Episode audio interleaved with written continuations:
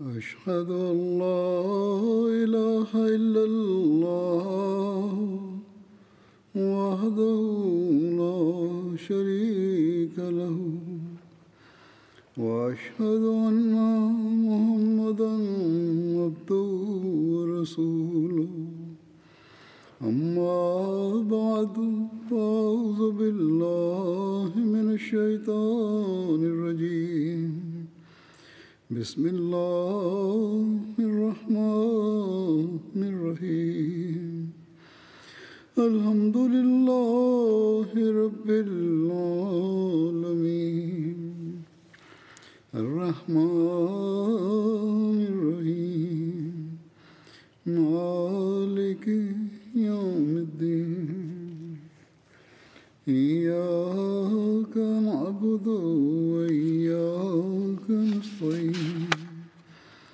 اهدنا الصراط المستقيم.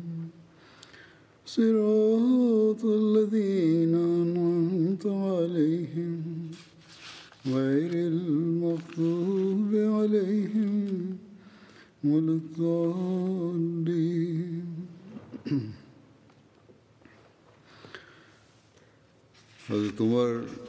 Hazrat Amirul Muminin Mwenyezi Mungu amsaidie sana anasema historia ya hat Umar raziallahu taala anhu ilikuwa inaelezwa kuhusiana na swala hilo leo nitaeleza zaidi imesimuliwa na zaid bin aslam ya kwamba baba yake alieleza ya kuwa safari moja nilikwenda pamoja na hat umar bin khatab kuelekea hara wakim sehemu hii inapatikana kati ya hara mbili.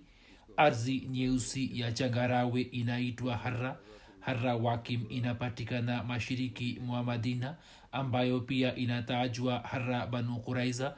Pili ni haratul wabra inayopatikana magharibi mwa madina ikiwa na umbali wa maili tatu kutoka madina kwa vyote vile anasema mimi nilikwenda huko. Tulipofika eneo la sarar moto ulikuwa umewashwa kwenye eneo moja. Sarar pia inapatikana ikiwa na maili tatu kutoka madina. Hat umar alisema ewe aslam nafikiri hawa ni wasafiri ambao usiku na baridi imewakwamisha. Twende hivyo tukatembea kwa kasi na tukafika karibu nao ndipo tukamkuta mama mmoja pamoja na watoto wake na chungu ilikuwa imewekwa juu ya moto. Watoto wake kwa sababu ya njaa walikuwa wanalia sana. Hatumara akasema assalamu alaikum eni wenye mwanga. Hakupenda kusema eni wenye moto bali akasema wenye mwanga. Mama huyo akatamka waalaikum salam hat umar akasema je naweza kusogea mbele mama akasema karibu kwa kheri wa ila urejee. Hat umar akasogea akasogea mbele. Maana yake ni kwamba kama kuna kheri basi karibu waila urudi nyuma. Yeye akawa karibu kisha akasema mmekuwaje? Mama akasema kwa sababu ya usiku na baridi sisi tumekwama hapa. Hatumara akasema imekuwaje kwa watoto hawa kwa nini wanalia? Mama akasema kwa sababu ya njaa wanalia. Hatumara akasema kuna nini katika chungu hiki? Mama huyo akasema ndani yake ni maji tu nami nawabembeleza kwayo ili walale. Allah atahukumu baina yetu na omar hatumar akasema mama allah akurehemu. Omar atajuaje kuhusu hali yako? Ye akasema yeye ni msimamizi wa mambo yetu lakini yeye hayajui. Aslam aliyekuwa pamoja na hat umar anasema kwamba kisha hat umar akaja kwangu na akasema twende. Kisha tukatembea kwa kasi na tukafika darudakik hatumar katika zama zake alikuwa amejenga jengo moja kwa jina la darudakik na unga shairi tende zabibu kavu na vitu vingine vinavyoweza kutumika na msafiri safarini vilikuwa vimetunzwa humo. Pia alikuwa amewajengea wasafiri vituo mbalimbali kati ya, kati ya madina na makka. Kisha hat umar akachukua gunia moja la nafaka na kopo la samli na akasema nisaidie kuvibeba aslam anasema mimi nikasema ngoja nibebe mimi. Atumar akasema mara mbili au mara tatu kwamba nisaidie kuvibeba. Nami kila mara nikasema mimi nabeba. Kisha hat umar akasema uwe na bahati njema je siku ya kiama utabeba mzigo wangu? Hapo nikamsaidia naye akavibeba vitu hivi juu ya mgongo wake na akatembea kwa kasi. Nami pia nikafuatana naye hadi tukafika kwa mama huyo hasumar akaliweka chini gunia lile na akatoa unga kutoka gunia na akamwambia mama huyo kwamba unga hiyo tia katika chungu polepole pole, nami naikoroga kwa ajili yako. Katika sehemu nyingine imeendikwa kwamba wewe tia unga polepole pole, nami nakutayarishia harira.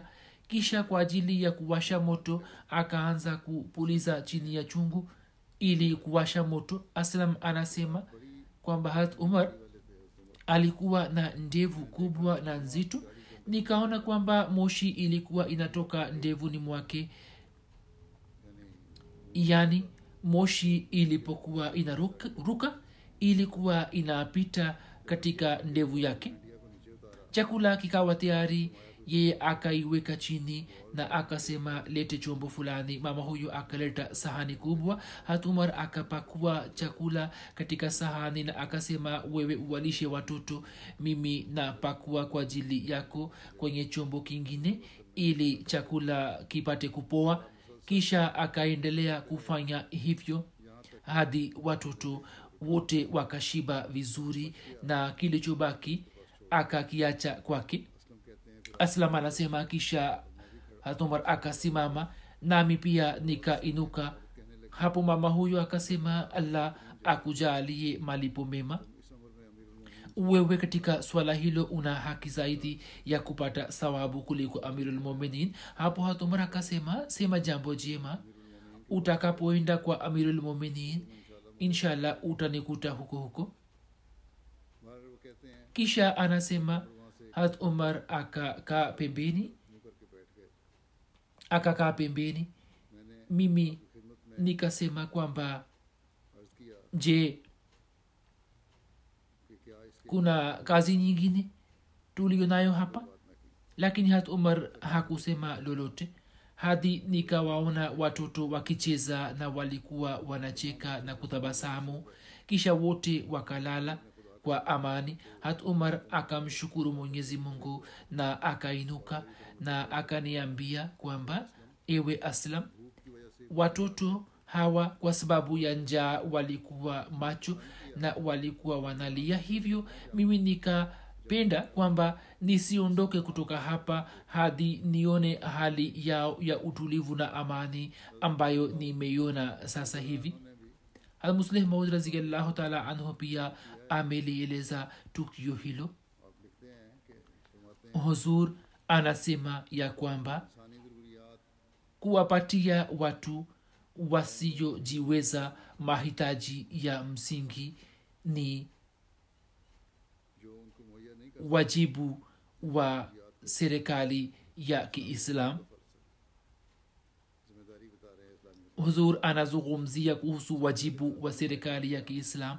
Anasema kwamba kuhusu wajibu huo kuna tukio moja la hat umar linalofafanua vizuri uhakika wake. Safari moja hat umar khalifa wa pili alikuwa anatembea mitaani ili kuhakikisha kwamba muislamu yote asiwe na taabu.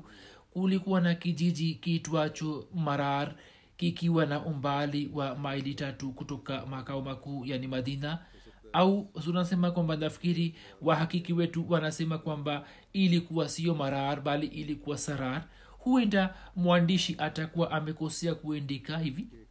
Kwa vyovyote vile hat umar akaona kwamba kuna sauti ya kilio inayotoka kutoka upande mmoja akaelekea huko na akamkuta mama mmoja akipika kitu fulani na watoto wawili watatu walikuwa wanalia. Akamuuliza mama kuna nini? Ye akasema kwamba watoto hawajala chochote na walipokosa utulivu basi nikaweka chungu juu ya moto ili niwabembeleze nao pat, wapate usingizi.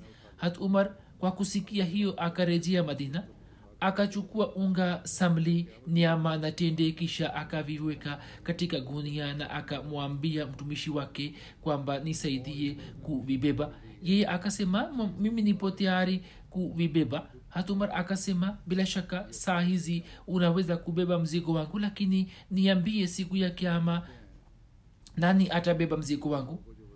Yaani kuzingatia mahitaji yao kulikuwa na wajibu wangu nami nimeghafilika kuutimiza. Hivyo kafara yake ndiyo hii kwamba mimi nivibebe mwenyewe na niwafikishie katika nyumba yao.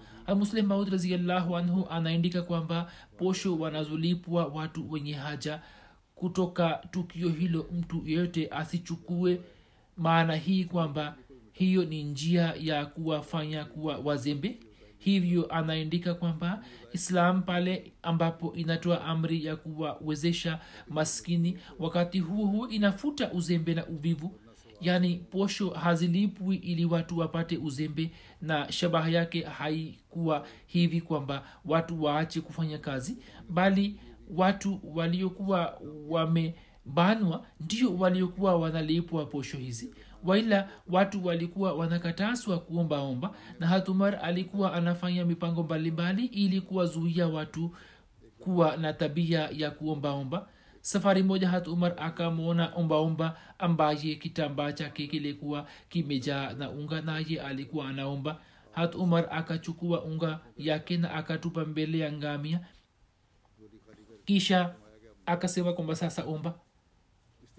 Hiyo inathibitisha kwamba ombaomba walikuwa wanalazimishwa kufanya kazi wakiambiwa kwamba nini mna afya njema kwa nini mnaombaomba fanyeni juhudi na chumeni na kuleni na hapo akatoa mafunzo kwamba mkifanya tena nitawafanyeni hivi hivi na mkinyanganywa itatupwa mbele ya wanyama ombaomba wengi wakitoa mfano huo wanasema kwamba angalieni jinsi hat umar alivyokuwa ana wajali lakini hawaoni jinsi islam ilivyokataza kuombaomba.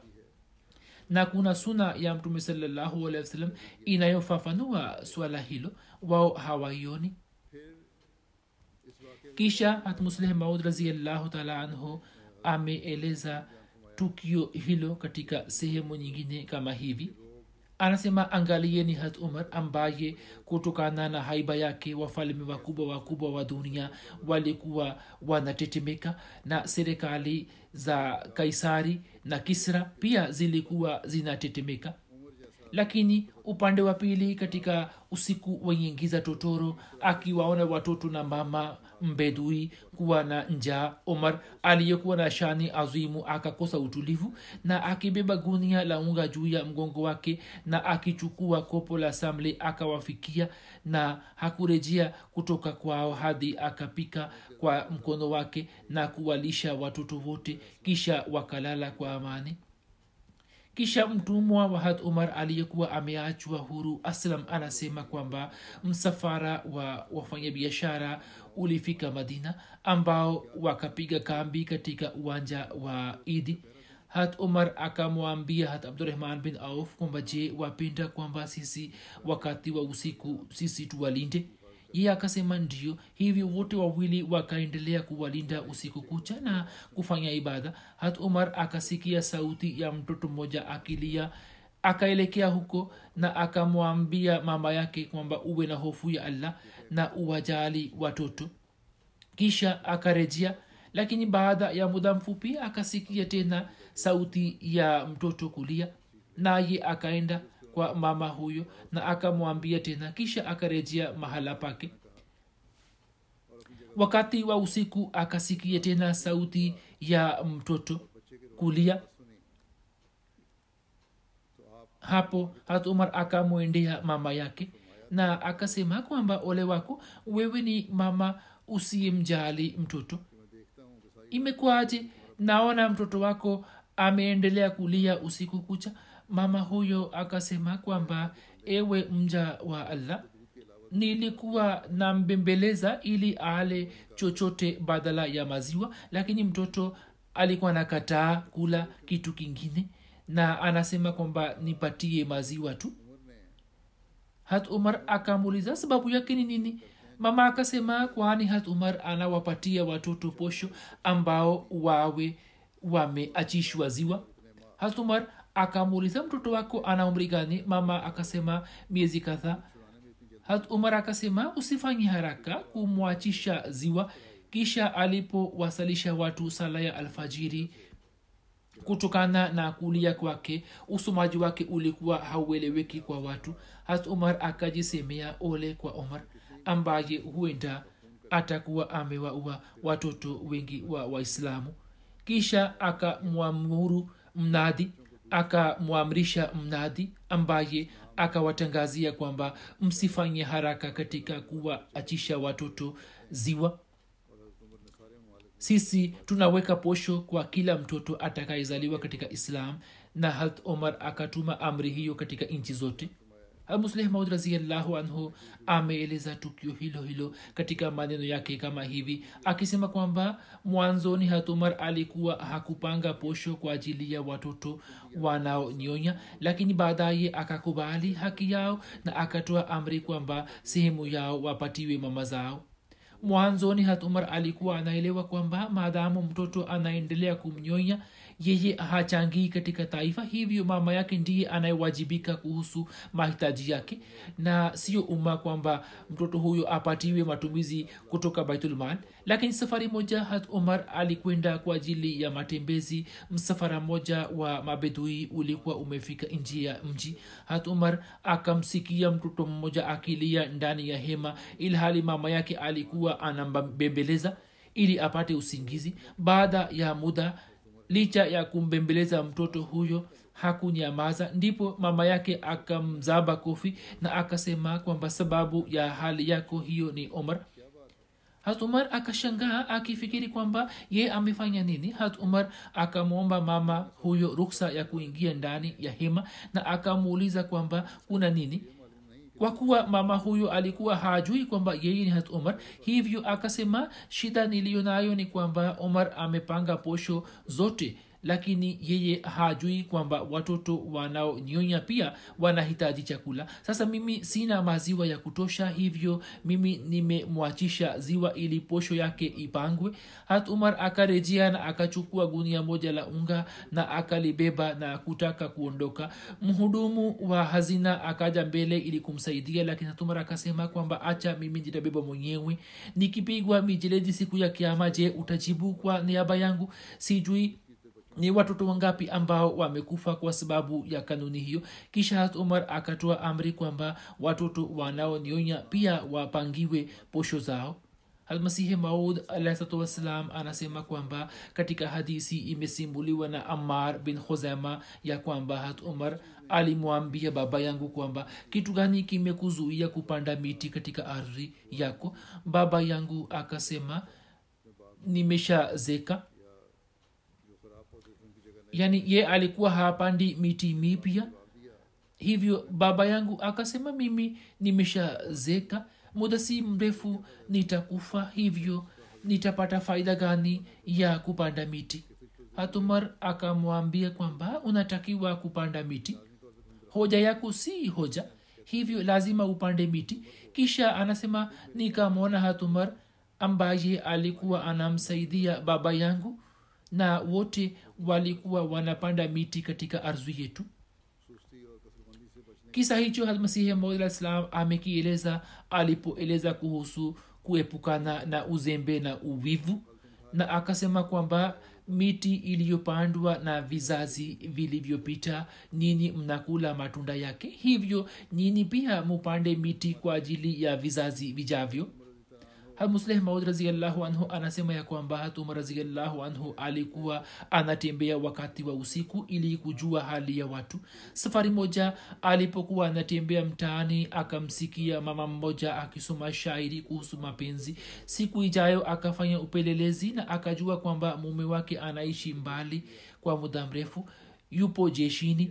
Kisha akatoa amri kwamba askari yeyote asikae nje zaidi ya miezi minne na ikiwa askari fulani anataka kukaa nje kwa muda mwingi basi aiweke familia yake pamoja naye. Waila baada ya miezi minne afisa wake amrudishe nyumbani. Katika maelezo yake sehemu nyingine imeelezwa hivi kwamba hat umar akamuuliza mama huyo je umezamiria kufanya mabaya? Aliposikia shairi yake mama huyo akasema najikinga kwa allah. Hat umar akasema kwamba basi ujidhibiti nafsi yako. Mimi ninamtumia mumeo barua sasa hivi. Hivyo akamtumia ujumbe ili yeye arudi haraka nyumbani kisha akapeleleza zaidi na kama ilivyoelezwa hapo kabla kwamba akaweka muda wa miezi minne akisema kwamba zaidi ya muda huo mume yeyote asibaki nje ya nyumba yake la sivyo aweke familia yake pamoja naye. Aslam anasimulia ambaye alikuwa mtumwa wa umar na alikuwa amepewa huru kwamba usiku mmoja nilikwenda pamoja na hat umar nje ya madina ambapo tukaona hema moja. Tukaamua kuelekea huko ndipo tukaona kwamba katika hema lile kuna mwanamke ambaye ana uchungu wa ujauzito naye alikuwa analia hatumar akamjulia hali yake. Ye akasema mimi ni msafiri na sina kitu. Hatumar akaanza kulia na akarejea nyumbani kwa kasi na akamwambia mkewe hat ume binti ali kwamba je unapenda kupata malipo mema ambayo mwenyezi mungu amekuletea? Kisha akamweleza yote. Hapo yeye akasema bila shaka napenda kupata malipo mema kisha hat umar akabeba unga na mafuta ya kupikia juu ya mgongo wake na hat umar na hat ume kulsum akachukua vitu mbalimbali kwa ajili ya mama huyo na wote wakaja. Hat ume kulsum akamwendea mama huyo na hat umar akaketi karibu na mume wa mama huyo. Mume wake pia alikuwepo kule lakini alikuwa hamtambui kwamba huyo ni hat umar hat umar akaendelea kuongea naye mama huyo akamzaa mtoto wa kiume. Hat ume kulsum akaaja kumwambia hat umar akisema kwamba ewe amirulmuminin umpe mwenzako habari njema ya kuzaliwa kwa mtoto wa kiume. Mtu huyo aliposikia maneno hayo ya hat ume kulthum hapo akajua kwamba mtu aliyekuwa ameketi pamoja naye ni nani ye akaanza kuomba razi kutoka hat umar hat umar akasema haina shida. Kisha akawafikishia mahitaji yao na akarejea nyumbani. Said bin musayab na abu salama bin abdurahman walisimulia kwamba wallahi hat umar kile alichokisema akakitimiza. Wakati wa kutumia ukali akatumia ukali na katika muda wa kuonyesha upole akazidi katika upole. Naye akawa mlezi wa watu. Hadi alikuwa akienda kwa kina mama ambao waume zao walikuwa wamekwenda nje ya nchi. Hatumar alikuwa anafika kwenye milango yao na alikuwa anawasalimia kisha alikuwa akisema kama mnahitaji kitu chochote naweza kuwanunulieni kutoka sokoni. Mimi sipendi kwamba mtu fulani awadanganyeni katika manunuzi.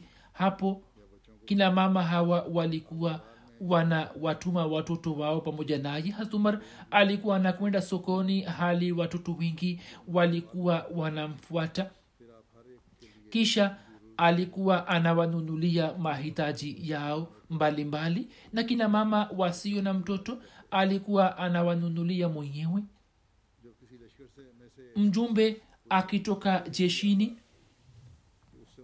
alikuwa anachukua barua za waume zao kutoka kwake na alikuwa anawapelekea mwenyewe na alikuwa anasema kwamba waume zenu wamekwenda kufanya jihadi katika njia ya allah na nyini mpo katika mji wa mtume saa salam ikiwa mnaye mtu anayeweza kusoma barua basi ni sawa waila simama karibu na mlango mimi na kusomea kisha alikuwa akisema kwamba mjumbe wetu siku fulani na fulani ataondoka kutoka hapa. Mnaweza kuendika barua mimi nitazituma barua zenu kwa waume zenu kisha alikuwa anawapelekea kina mama kalamu na wino wa kuendika na karatasi. Kisha walioweza kuendika barua walikuwa wanaendika naye alikuwa anachukua barua zao. Na wasioweza kuendika alikuwa anawaambia kwamba simameni karibu na mlango na mimi muni, mnaweza kuniambia mimi nawaendikia mimi naendika kwa niaba yenu. Kisha alikuwa anawatumia waume zao barua za wake zao hat ali anasema mimi nilimwona hat umar akiweka horiji ya ngamia juu ya bega lake na alikuwa anaelekea abta kwa kasi. Abta ni sehemu moja iliyo karibu na makka na mina. Hat ali anasema mimi nikasema ewe amirulmuminin unakwenda wapi? Ye akasema ngamia mmoja wa sadaka ametoroka naenda kumtafuta. Mimi nikasema wewe umewaachia makhalifa watakaokuja baada yako njia ambazo kuzikanyaga zile njia si kazi rahisi. Hat umar akasema kwamba ewe abul hasan usini laumu naapa kwa yule aliyemtuma muhammad kwa kumpatia utume. Ikiwa mtoto mmoja wa mbuzi akipotea ufukweni mwa mto wa farat basi siku ya kiama omar ataulizwa kuhusu mtoto wa mbuzi hatmusleh maud anasema kwamba katika zama za hat umar muislamu mmoja alikuwa anakuja hali akiinama chini. Labda atakuwa amepata huzuni fulani atakuwa amepata shida fulani. Ndio maana alikuwa na wasiwasi na alikuwa anakuja akitembea katika hali hii kwamba alikuwa ameweka shingo chini alikuwa anainama chini. Hatumar akampiga ngumi juu ya kidevu chake na akasema kwamba hii ni zama za ushindi wa islam na wewe unatembea katika hali hii ya kihuzuni. Yaani hizi ni zama ambapo ushindi unaendelea kupatikana katika islam. Kama umefikiwa na shida fulani basi kwa sababu ya shida hiyo ndogo umeinama kichwa chako na umehuzunika hiyo si sahihi. Wakati huu mwenyezi mungu ameijaria islam mamlaka hata dunia iseme nini lakini wewe una yakini kwamba islam ndiyo itakayoshinda. Kisha kuna sababu gani ya kulia kwako? Kisha hakuna haja ya kulia juu ya mambo madogo madogo au kama waislamu wamefikiwa na shida fulani basi hakuna haja ya kulia au kupata huzuni jambo hilo muslim maud alikuwa amesema baada ya kutokea hijra kutoka kadian na akasema kwamba mumini hatakiwi kuona kwamba kitu gani kimempotea kama amepoteza kitu fulani au hasara fulani imetokea asione hayo bali aone kwamba amepoteza kwa ajili ya allah. Na ikiwa kwa ajili ya allah na islam kitu fulani kimempotea basi allah atamjaalia malipo mema hivyo hakuna haja ya kuwa na wasiwasi juu ya hasara zinazotokea kwa muda. Vivyo hivyo hamusleh maud raziallahu anhu anasimulia tukio jingine lililo mashuhuri la hat umar raziallahu anhu kama hivi kwamba anasema japokuwa hat umar alilazimika kupata taabu lakini yeye hakujali taabu na shida yoyote na akasimamisha usawa ambao islam inataka kuustawisha duniani kote. Tukio lile ni kwamba jabla ibni ahem alikuwa kiongozi mkuu wa kabila moja la kikristo. Waislamu walipoanza kuishambulia siria bwana huyo na kabila lake wakasilimu kwa pamoja na akaeleka kufanya hija. Wakati wa kufanya hija sehemu moja kulikuwa na mjumuiko mkubwa wa watu. Kwa bahati tu muislamu fulani akamkanyaga mguu wake na sawa na riwaya zingine mguu wa muislamu huyo ukakanyaga kanzu yake. Kwa kuwa yeye alikuwa anajifanya kuwa mfalme mkubwa na alikuwa anaweza alikuwa anawaza kwamba watu elfu wa kaumu yake ni chini yake. Bali sawa na historia inasemekana kwamba elfu sitini ilikuwa idadi ya wanajeshi wake. Kwa vitu vile muislamu mmoja alipokanyaga mguu wake mfalme huyu akapata hasira kali na katika hasira akamzaba kofi na akasema wewe unanizalilisha? Hujui mimi ni nani?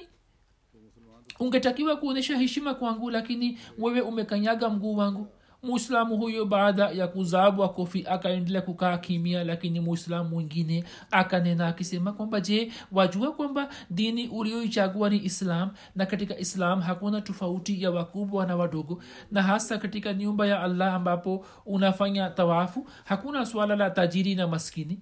Ye akasema mimi sijali kitu. Muislamu huyu akasema kwamba ukishtakiwa kwa omar basi yeye atachukua kisasi kutoka kwako jabla ibni ahem aliposikia hayo akapanda katika hasira na akasema je yupo mtu anayeweza kuthubutu kumnasa kofi jabla ibni ahem muislamu huyu akasema sijui kuhusu mtu mwingine lakini omar namjua anaweza.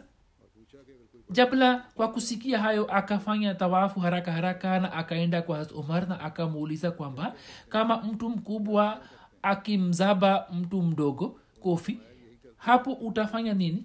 Umar akasema kwamba tunachokifanya ni kwamba tunachukua kisasi na mtu huyo mdogo anamzaba kofi mtu mkubwa.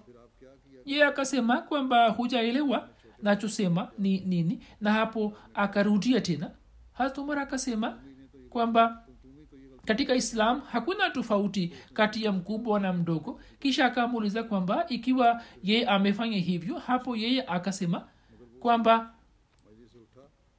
uongo akasema uongo na hapo akainuka na akakimbia kutoka pale na kisha akaritadhi na akashiriki katika vita vya roma dhidi ya waislamu. Lakini hat umar hakumjali.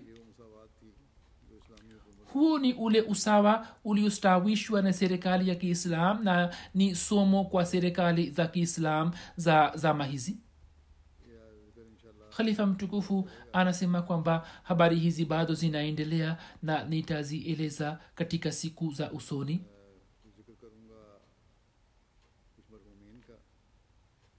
Muda huu nitawazungumzia baadhi ya marehemu ambao marehemu wa kwanza ni abdul wahid wadaij sahib ambaye alikuwa rais wa tawi la wilders host ujerumani. Pia alikuwa sadr khudamul ahmadia wa zamani na katibu wa malezi taifa wa zamani wa uswisi. Marehemu mei kumi na mbili baada ya kupanda mlima wa mount everest na baada ya kupeperusha bendera ya jumuiya juu yake alipokuwa anateremka chini njiani kutokana na kupata hali mbaya ya kiafya akafariki dunia akiwa na umri wa miaka 41 ina lillahi wa ina ilaihi rajiun. Marehemu amewacha nyuma yake mjane na wana watatu na mabinti wawili. Pia ameacha wazazi ndugu mmoja na dada wawili. Amir saheb wa uswisi anaandika ya kwamba abdul wahid wadai saheb tangu mwanzo hadi mwisho mpaka kifo chake kwa muda wote akaendelea kuitumikia jumuiya akiwa mwanajumuiya wa jamaat alikuwa ni mfano wa kuigwa kwa wengine alikuwa mwanajumuiya mnyofu sana. Abdulwahid wadai saheb alikuwa anaitumikia jumuiya kwa unyenyekevu mkubwa sana. Alikuwa hana hata chembe cha kibri ndani mwake. Yeye pamoja na kuwahimiza wengine kuwatumikia wanadhamu mwenyewe pia alikuwa anaonyesha kwa matendo yake. Kwa ajili ya miradi mbalimbali mbali ya ieee akaweza kuzitembelea nchi mbalimbali za afrika na akautumikia ubinadamu na kwa kuona mfano wake vijana wengi wakamfuata. Alipochaguliwa kuwa sadrhulamulahmadia katika zamu yake alikuwa anatafuta mbinu mbalimbali mbali za kutoa huduma ili vijana waweze kupata nafasi za kujisomea na waweze kuepukana na mambo mabaya ya ulaya. Katika suala la kujitolea mali alikuwa na mfano wake mwana wake mpendwa talha wadaich ambaye muda huu anasoma katika jamia ahmadia ujerumani. Amir saheb anaandika kwamba marehemu alikuwa amemlea vizuri mtoto wake na ndiyo maana kwamba mtoto huyo anasoma katika jamia kwa kifupi abdul wahid wadaij alikuwa ni mwanajumuiya mwenye kutimiza haki za allah na haki za waja wake na alikuwa ni mfano wa kuigwa kwa wengine. Hata watu wasiokuwa wanajumuiya nao pia wametoa salamu za rambirambi juu ya kifo chake. Bwana stephen lord anaandika kwamba wahid wadaij saheb alifanya kazi pamoja naye katika kampuni ya swisscom kwa miaka mingi ambayo ni kampuni kubwa ya mawasiliano nchini uswisi na takriban kwa mwaka mmoja nikaendelea kufanya kazi nikiwa mjumbe wa timu yake mimi nilikuwa simheshimu kwa sababu ya taaluma yake tu bali nilikuwa namheshimu kwa sababu ya matendo yake na kwa sababu ya hulka zake. Kwa muda wote wahid alikuwa ananitindia kwa wema alikuwa ni mwenye kuwasaidia wengine na alikuwa mwaminifu mno. Nilikuwa napenda kuzungumza naye juu ya mada mbalimbali mbashiri anaandika kwamba marehemu alikuwa na hulka njema sana alikuwa anaupenda ukhalifa sana alikuwa anakuja miskitini bila kukosana alikuwa anajaribu kuswali sala ya ijumaa na swala zingine msikitini alikuwa na tabia ya kuswali tahajudi.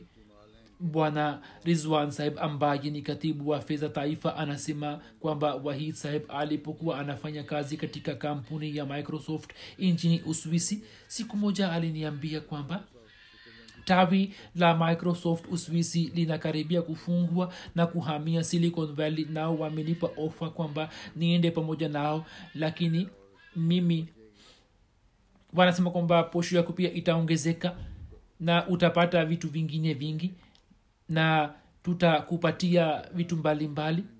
lakini alisema kwamba mimi nimekataa kwani hapa nchini nina wajibu mbalimbali wa jamaati hivyo mimi sipendi kuziacha na kuhama.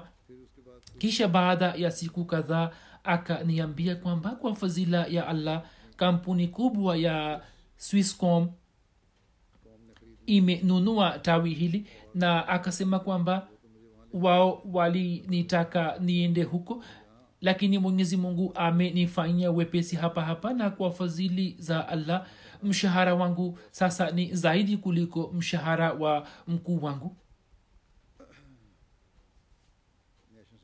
Katibu wa mambo ya nje bwana zahid sahib anasema kwamba mimi nilikuwa namjua marehemu tangu miaka 26 katika khudamul ahmadia nikaendelea kufanya kazi pamoja naye. Marehemu alikuwa ni mtu mwema sana mwenye kuswali sala zote na alikuwa na tabia ya kufanya maombi. Alikuwa ni mwenye kuupenda ukhalifa mtifu rafiki hamimu na mtu wa watu. Tangu ujana wake alikuwa na tabia tofauti na vijana wengine. Sikuwahi kumwona marehemu katika hasira wala sikuhisi hasira usoni mwake. Hakuwahi kuongea na mtu kwa sauti ya juu au kwa ukali. Tulipokuwa tunakosea alikuwa anatufahamisha kwa upole akiwa faraghani alikuwa anawatindia wakubwa na wadogo kwa wema na kwa hulka njema na muda wote alikuwa na tabasamu juu ya uso wake. Alikuwa tayari kutoa nafsi mali muda na heshima kwa ajili ya dini. Wapo vijana wengi wa uswisi ambao marehemu akawasaidia katika nyanja mbalimbali na akawasaidia ili waweze kupata ajira chini ya khudamul ahmadia marehemu alikuwa ameanzisha ahmadia hiking club na kwa njia hiyo akawafundisha vijana wengi. Alikuwa na azma kubwa. Anasema kwamba safari moja nilimuuliza marehemu kwamba je unapofanya hiking unakuwa na hofu yote? Akasema hofu ninakuwa nayo bali hata familia yangu pia haipendi. Familia yangu pia ilikuwa haipendi. Lakini mimi nilitafuta utatuzi wake kwamba nikakutana na khalifa wazama zuri amesema alikuwa amekutana nami. Marehemu akasema kwamba nilifikiri kwamba jambo hili niliweke mbele ya khalifa. Kama akiniruhusu basi nitaendelea kupanda milima mbalimbali mbali, na nitapanda milima ya bara zote na nitapeperusha bendera ya jumuiya juu ya milima yote. Akasema kwamba yeye alikuwa na hofu kwamba khalifa mtukufu asije akanizuia lakini nilipomwambia kwamba peperusha bendera kotekote kote kama unaweza. Hivyo akasema kwamba nitafanya hivyo. Na hapo kijana huyo hakuangalia nyuma na kwa ajili ya kufanikiwa katika shabaha yake azimu akafanya juhudi kubwa na mmoja baada ya mwingine akaendelea kupanda milima marehemu akaweza kupanda mlima mkubwa duniani mount everest na akaweza kupeperusha bendera ya jamaat juu yake. Mwandishi anaandika kwamba sijui kama kifo chake kinaweza kutajwa kifo cha kishahidi au la lakini kutokana na ushuhuda wangu naweza kusema kwamba marehemu alikuwa na imani ambayo watu wema ndio wanaokuwa nayo ambao wanaomba kifo cha kishahidi. Tunamesema lakini katika fikira yangu kwa yakini marehemu kwa nia njema na kwa ajili ya kutimiza shabaha tukufu na kwa ajili ya kufikisha ujumbe wa islam na ahmadia amefanya juhudi kubwa na amefanikiwa na kwa ajili ya shabaha hiyo akiwa safarini akatangulia mbele ya haki. Hivyo kwa yakini atakuwa amepata daraja ya shahada. Tunamwomba allah kwamba allah amjalie daraja ya shahidi na amhisabu katika mashahidi baba yake mheshimiwa khadim hussein vudaich alisema kwamba tulikuwa tunamwona kwamba mtoto wetu mwana wetu anasonga mbele na mmoja baada ya mwingine anapanda juu ya mlima na hakuangalia nyuma. Marafiki zangu walikuwa wananiuliza kwamba kwa nini wewe humzuii? Hiyo ni hatari. Nilikuwa na wajibu kwamba hata kama nikimwambia yeye hatajizuia kwani ana jazba kwamba atapeperusha bendera ya jamaat juu ya kila mlima wa dunia na shabaha yake ni kusambaza ujumbe wa tauhidi. Rafiki mmoja anaandika kwamba safari moja nilimuuliza marehemu kwamba unapopanda juu ya milima ili uweze kupata ushawishi unafanya nini? Ye akaniambia kwamba mimi nime download vitabu vya masihi mwaislam na katika safari ya milimani nasikiliza vitabu vile. Safari moja anasema kwamba nilimuuliza kwamba ukiwa juu ya mlima na katika hali ya baridi kali kivipi unafanya ibada? Marehemu akaniambia kwamba mimi ninapofanya ibada juu ya milima napata laza kubwa sana na mimi nafikiri kwamba mitume wa allah pia walikuwa wanafanya ibada juu ya milima mbalimbali. Abdulwahid brai saheb anasema kwamba safari moja yeye alituambia kwamba nilipoenda kupanda mlima uliopo katika eneo la north alaska mlima ambao ni baridi una baridi kali kuliko milima yote duniani. Katika safari ile kidole cha shahada kikaganda. Nilipomwonyesha daktari kidole daktari akasema kwamba kidole chako kimeganda kabisa na kimekufa hivyo lazima tukate. Marehemu akasema kwamba hicho ni kidole cha shahada na sisi tunatoa shahada juu ya umoja wa allah na kidole hicho. Hivyo mimi sitakiacha kwamba kidole hicho kikatwe na sikubali kwamba kidole changu hicho kikatwe kisha mwenyezi mungu akamjalia fadhila na kidole chake kikapona kabisa. Mwenyezi mungu awajalie watoto wake waweze kuendeleza mema yake na sifa ambazo watu wamezieleza. Hata mi mwenyewe pia nimeziona. Kwa kweli alikuwa na sifa chungu nzima na alikuwa na sifa nyingi katika tabia yake. Alikuwa ni mwenye kusema labak juu ya kila amri ya khalifa alikuwa amezidi katika ikhilasi na unyofu. Sio kwamba alikuwa na maneno bali alikuwa anaonyesha kwa matendo kwamba kwa kweli ana imani na unyofu na alikuwa miongoni mwa watu ambao pale wanapoondoka pengo kubwa inapatikana. Lakini kwa vitu vile kama nisemavyo shabaha yake ilikuwa ya kupeperusha bendera ya allah bendera ya dini juu ya kila mlima na katika swala hilo yeye akafanikiwa. Mwenyezi mungu amghofirie na amrehemu na amnyanyue katika daraja.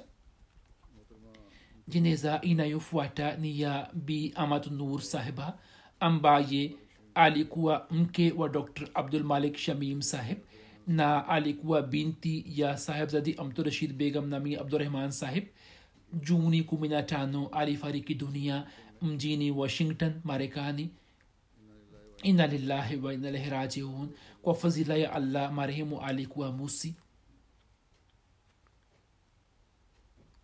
marehemu alikuwa kitukuu wa almasihi maud alah na pia alikuwa kitukuu wa khalifulmasihi al awal na alikuwa mjukuu wa musleh maud na hasayida amatulhai sahiba na alikuwa mjukuu upande wa baba alikuwa mjukuu wa hadrat professor ali ahmad of bihar ambaye alikuwa sahaba wa masihi mwaislam kama nisemavyo alikuwa ameolewa na mia abdul dr. Abdul shamim saheb ambaye alikuwa mwana wa molvi abdulbaki saheb mwenyezi mungu alikuwa amemjalia mabinti wawili. Wakati wa kutangaza ndoa yake hadhramsi salis rahimullahu taala alisema kwamba aya za qurani tukufu zinazosomwa wakati wa kutangaza ndoa baada ya kusoma aya hizo akasema kwamba katika aya hizi zinazosomwa wakati wa kutangaza ndoa jambo moja ambalo limeelezwa ni hili ya kwamba kwa ajili ya kupata urekebisho kwa ajili ya kujirekebisha kimatendo kauli sdid yani kauli iliyonyoka ni muhimu sana. Mara nyingi matatizo yanatokana na mambo mabaya.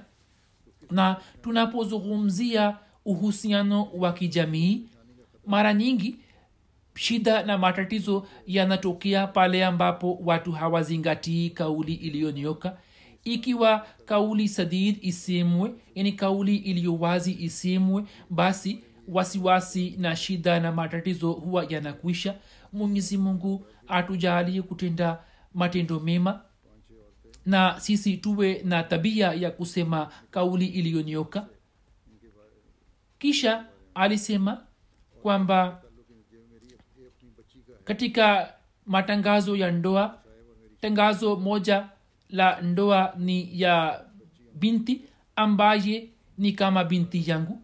Binti huyo ni binti ya minya abdurahim saheb na binti ya dada yangu mdogo amatorashid begam saheba ambaye anaitwa amatun nur ambaye ataolewa na dr abdul malik shamim ambaye ni mwana wa moli abdul baki saheb kisha huzur akawaombea kwamba mwenyezi mungu awajalie baraka na mafanikio ya maisha na atie baraka tele katika ndoa zao. Na kisha huzur alikuwa amesema kwamba jumuiya baada ya kufanya juhudi kwa muda mrefu imeamua kupata mafanikio katika njia ya allah na ushindi wa islam utapatikana kwa kupitia jumuiya. Hivyo ni muhimu sana kwamba tuangalie ya kuwa vizazi vyetu wapate malezi safi na tuweze kuwaacha katika hali nzuri. Huzuri anasema kwamba kisha khalifsales alisema kwamba sisi tufanye maombi kwamba mwenyezi mungu kwa kupitia mahusiano hayo katika jamaat awajalie fadhila na kwa kupitia uhusiano huo uislam uweze kupata ustawi na ushindi. Marehemu ahmad nur sahiba aliweza kuitumikia jamaat katika nyanja mbalimbali kama vile katibu wa malezi marekani naib sadr marekani local sadr lajna washington na pia aliweza kuitumikia jamaat kama mjumbe wa kamati mbalimbali binti yake mkubwa amatul anasema kwamba mama yetu muda wote akatanguliza dini juu ya dunia. Alikuwa anawahurumia watu mbalimbali. Alikuwa anawasaidia watu wasiojiweza. Alikuwa anazingatia sana ibada zake pamoja na swala. Alikuwa anaswali sala ya tahajudi. Mara nyingi mimi nikamwona akiswali tahajudi na akifanya maombi. Anasema kwamba kwa kuwa mume wake alikuwa amefariki dunia katika ajali fulani binti yake anasema kwamba baada ya kifo cha baba yetu mama yetu aliishi katika hali ya ujane kwa miaka ishirini lakini alikuwa anamtegemea allah subhanahu wataala alikuwa anamshukuru mwenyezi mungu katika hali zote na alikuwa anasema kwamba mwenyezi mungu anaendelea kutufanya hisani. Anasema kwamba muda wote tulimsikia mama yetu akisema kwamba mwenyezi mungu ame ahidi kwamba mkishukuru mimi nitawapatieni zaidi hivyo muda wote muwe mnamshukuru allah anasema kwamba mama yetu alikuwa na moyo mkunjufu alikuwa na huruma kwa wageni alikuwa anawasaidia watu mbalimbali mbali. anasema kwamba mara nyingi nikasikia kutoka kwa mama yangu akisema maneno fulani ya masihi mwislam yasemayo kuwa kuwahurumia sio kwamba mtu akikuhurumia halafu wewe umhurumie bali kuwahurumia watu ni kwamba mtu fulani akikutendea vibaya wewe umhurumie kwa wema. Huo ni mfano wa kuwahurumia watu. Kisha anasema kwamba mama yetu alikuwa anawajali sana viongozi mbalimbali vya jamaat na pia jamaa zetu. Mgeni alipokuwa anakuja misikitini alikuwa anamtafuta kisha alikuwa anakaa pamoja naye na kuongea naye na alikuwa anamkaribisha kwa moyo mkunjufu. Watu wengi wamesema kwamba marehemu alikuwa mwenye kuwapenda watu na binti yake mwingine pia ameandika kwamba mama yetu alikuwa anawapenda sana wanajumuia wapya. Na hata wanajumuia wapya pia walikuwa wanampenda sana. Kuwasaidia watu mbalimbali mbali, ilikuwa fikira yake na mawazo yake muda wote alikuwa na fikira kwamba asishindwe kumsaidia yeyote. Hivyo alikuwa anafanya juhudi kubwa. Dada yake mkubwa amatul basir anaandika kwamba kulikuwa na mama mmoja marekani mwa afrika bi shakura. Ye alipoenda kufanya hija akaona kwenye ndoto kwamba nyumba ya marehemu ipo katika makka mama shukura aliporejea ye akasema kwamba mimi nakutumikia. Na hiyo ndiyo maana ya ndoto yako kwamba wewe umekuja kwangu. Mama huyo marekani mwa afrika aliishi kwa marehemu kwa miaka kumi na minane na mama yetu aliweza kumtumikia vizuri mama huyo bishukura bishukura alipokuwa anaumwa mama yetu akaendelea kumtumikia sana. Amesema hata mimi pia nimeona nilipoenda marekani mama alikuwa amemleta bishukura ili aweze kukutana nami. Na hata bishukura pia alikuwa anamshukuru sana juu ya huduma zake marehemu alikuwa na shauku ya kufanya mahubiri na alikuwa anajenga mahusiano kwa ajili ya mahubiri. Mtu akimuuliza kwamba umetoka wapi alikuwa anasema kwamba nimetoka rabwa na hapo ndipo mahubiri yalikuwa yanaanza. Familia moja kutoka uyahudi iliweza kujiunga na jamaat. Katika familia yupo mama mmoja anayeitwa ruqaya asad ambaye amewahi kuwa mjumbe wa amila ya marekani majalisi ya amila ya marekani ye pia anasema kwamba amadnur sahiba alikuwa mama mzuri mno. Watu wengi waliweza kujinufaisha naye. Kila aliyeweza kukaa naye anaeleza sifa zake. Kwa kweli mama aliweza kuishi maisha ya kitawa na watu walikuwa wanapata athari kutoka maisha yake ya kitawa. Ye alikuwa mfano kwa wengine kwa ajili ya malezi ya lajna imaila alikuwa amejitolea maisha yake wakfu. Alikuwa anashiriki katika vipindi mbalimbali mbali, na aliweza kuitumikia jamaat. Akaweza kuvumilia mateso yote na shida zote na hivyo ye alikuwa mfano kwa wengine. Aliweza kufanya kazi ya mahubiri kwa mapenzi na kwa ikhilasi na alikuwa mwenye kuwahurumia na kuwahudumia wageni alikuwa mfano kwa wanawake vijana na wazii anasema kwamba mimi kila siku nilikuwa naona kwamba heshima yake ilikuwa inazidi moyoni mwangu. Kisha anasema kwamba sisi tunapaswa kuutumikia ubinadamu na tunapaswa kuwajali maskini na wasiojiweza na hapo naona kwamba marehemu mamanoshi alikuwa amejitolea wakfu muda wake wote kwa ajili ya kuwatumikia watu mbalimbali mbali. kina mama wanajumuia wapya na wengine ambao ni wamarekani wa afrika nao pia wameandika kwamba marehemu aliweza kutufundisha mengi kuhusu ahmadia mwenyezi mungu awajaalie watoto wake nao pia waweze kuendeleza mema yake waweze kushikamana na ukhalifa na jinsi mama huyo alivyotimiza ahadi ya unyofu na ukhalifa mipia nimeona. Bila shaka alikuwa amezidi mno katika utii na unyofu na ukhalifa. Mwenyezi mungu amghufirie na amrihimu jeneza inayofuata ni ya mheshimiwa bi bismillah begam sahiba mke wa mheshimiwa nasir ahmad khan saheb buhadir sher afisa wa zamani wa kikosi maalum cha khalifa ambaye nchini ujerumani juni kumi na nne alifariki dunia akiwa na umri ya miaka themanini inna lillahi wa inna ilaihi katika familia yake jumuiya ilikuwa imepatikana kwa kumpitia baba yake chodhri mazrullah khan saheb katgadi. Yeye aliweza kupata bahati ya kufanya kazi katika shule ya boarding ya kadian na pia masihi mosam alikuwa amempatia kanzu yake kama baraka. Mama huyo alikuwa na binti watano na vijana wawili.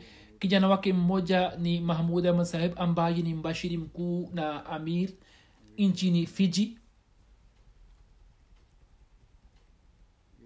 Mahmud ahmad saheb ambaye ni mbashiri wa jumuiya katika nchi ya fiji anasema kwamba baada ya kifo cha baba yetu hela iliyokuwa inatoka kutoka ardhi kwenye shamba mama alikuwa anatoa mchango kwanza na kisha alikuwa anatumia. Pia pension ya baba aliyokuwa anapata alikuwa hatumi bali akaendelea kukusanya na kisha akajenga miskiti katika tahraba junubi alikuwa anasema kwamba muda wote mwendelee kushikamana na ukhalifa. Kisha anasema kwamba baada ya kifo cha baba yetu mama yetu ndiye aliyetulea na aliyetupenda na aliyeendelea kutimiza mahitaji yetu yote. Nilipokuwa nasoma jamia ahmadia alikuwa ananiambia kwamba wewe ni mwanajeshi wa dini umejitolea wakfu kwa ajili ya dini. Khalifa mtukufu akikuambia kwamba usimame sehemu fulani basi uendelee kusimama pale pale na useme labak anasema kwamba baba yangu akitoka kijijini akaaja kuishi rabwa. Baada ya kuishi kule jamaa zetu walikuwa wanatoka kijijini na walikuwa wanatujia katika rabwa mama yetu alikuwa anawatumikia na alikuwa anawahudumia wageni kwa moyo mkunjufu. Alikuwa anawajali majirani. Pia wenzangu ambao walikuwa wanasoma pamoja nami katika jamia mama yangu alikuwa anasema kwamba hawa watoto ambao wanaishi bweni saa nyingine uwalete nyumbani ili waweze kuishi vizuri hapa na mama yetu alikuwa anawatumikia wanafunzi wote wa jamea kwa mapenzi na wabashiri wengi ni mashahidi juu yake. Na katika wanafunzi hawa walikuwa wanafunzi ambao walikuwa wametoka indonesia na kutoka nchi mbalimbali za afrika. Mama yetu alipokuwa anapata pesa fulani alikuwa anatoa katika mchango. Murabisae pia kutokana na mahubiri kutokana na shughuli zake za kidini hakuweza kushiriki katika mazishi yake kama nisemavyo yeye ni mbashiri mkuu na amir nchini fiji. Mwenyezi mungu amjalie subira na utulivu na awajalie watoto wake wengine nao pia waweze kuendeleza mema yake. Na mwenyezi mungu amghofirie na amnyanyue katika daraja na amrehemu. Jeneza inayofuata ni ya karnal javed rushdi saheb ambaye alikuwa mwana wa chodhri abdul ghani rushdi saheb wa rawalpindi. Muda mchache uliopita kifo chake kilikuwa kimetokea ina lillahi wa ina ilaihi kwa fadhila ya allah alikuwa musi baada ya kustaafu kutoka jeshini akaendelea kuitumikia jamaat kama katibu wa elimu katibu wa wakfe jadid katibu wa rishtanata na katibu wa wasia pia akaweza kuteuliwa kama sadr halka satellite town rawalpindi alikuwa mtu mwenye kufanya maombi alikuwa anawasaidia watu mbalimbali kwa ukimya alikuwa anawahurumia jamaa zake na alikuwa anawasaidia katika muda mgumu. Alikuwa mtu mzuri mwenye busara mwenyezi mungu amghofirie na amrihimu. Baada ya swala nitasalisha sala yao ya jeneza